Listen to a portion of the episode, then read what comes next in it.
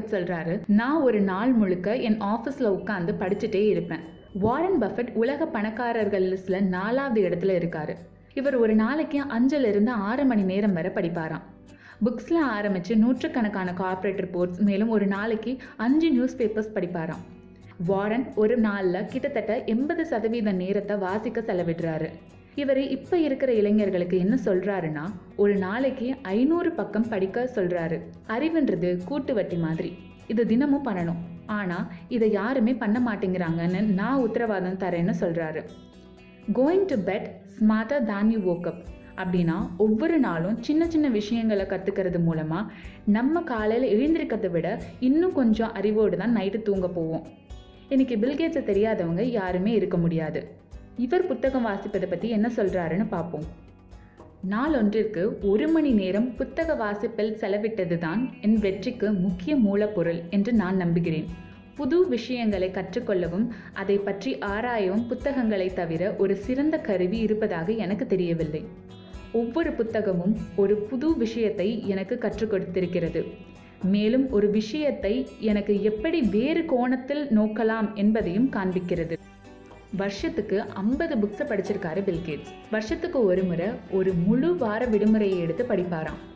என்பிஏன்னு சொல்லப்படுற national basketball அசோசியேஷனோட owner தான் மார்க் கூபன் இவரும் தன்னோட வெற்றிக்கு வாசிப்பது தான் காரணம்னு சொல்கிறாரு இவர் ஒரு நாளைக்கு நாலுல இருந்து அஞ்சு மணி நேரம் வரை படிப்பாராம்.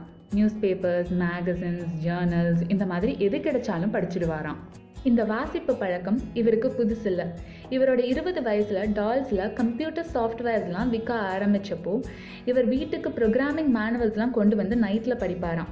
நம்ம ஸ்கூல் முடிச்சுட்டு வேலைக்கு போய் செட்டில் ஆனாலும் வாசிக்கிறத நிறுத்தக்கூடாதுன்னு சொல்கிறாரு இவர் சொல்கிறாரு நான் வாசிக்கும் அனைத்தும் பொதுவானவை. யார் வேண்டுமானாலும் நான் படிக்கும் புத்தகங்களை படிக்க முடியும். எனக்கு கிடைத்த அனைத்து தகவல்களும் அனைவருக்கும் கிடைக்கும். ஆனால் பெரும்பாலான மக்கள் அதை பொருட்படுத்துவதில்லை. Books and then my parents இதை சொன்னது எலான் மஸ்க் ஒரு நாளைக்கு பத்து மணி நேரம் வாசிப்பதில் செலவிடுறாரு. ஒரு டிவி இன்டர்வியூவில் நீங்கள் எப்படி ராக்கெட் தயாரிப்பு பற்றி கற்றுக்கிட்டீங்கன்னு கேட்டப்போ அவர் நான் புக்ஸை படித்தேன்னு ரொம்ப சிம்பிளாக சொல்லிட்டாரு. இவர் பல துறைகளில் பல நிறுவனங்களை நிறுவியிருக்காரு. இது தொடங்குவதற்கு முன்ன அந்த துறையை சார்ந்த எல்லா புக்ஸையும் படிச்சிடுவாராம் ஏன் இவ்வளோ படிக்கணும்? பெரிய பெரிய பிஸ்னஸ் ஆண்டர்பிரினர்ஸ் லீடர்ஸ் இவங்களோட தினசரி வாழ்க்கையில் வாசிக்கிறது ஒரு முக்கியமான பகுதியாக இருக்குது ஒரு ஸ்டடியில் கிட்டத்தட்ட ஆயிரத்தி இரநூறு செல்வாக்கு இருக்கிற ஆட்களோட பொதுவாக இருக்கிறது இந்த வாசிப்பு தான். இதெல்லாம் நமக்கு தெரிஞ்சாலும் சில பேர் வாசிக்க மாட்டாங்க. இவங்க இதுக்கு சொல்கிற சாக்கு பார்த்தீங்கன்னா டைம் இல்லை. நம்ம இப்போ பார்த்தவங்க எல்லாம் உலகத்திலேயே ரொம்ப பிஸியாக இருக்கிற ஆட்கள்.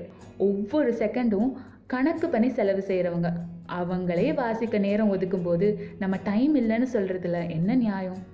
இன்னைக்கு இருக்கிற இந்த மெயின் ஸ்ட்ரீம் பொழுதுபோக்கு ஊடகத்தில் நம்ம நேரத்தை வீணாக்கிறத விட்டுட்டு புத்தகங்களை வாசிக்க ஆரம்பிக்கலாம்.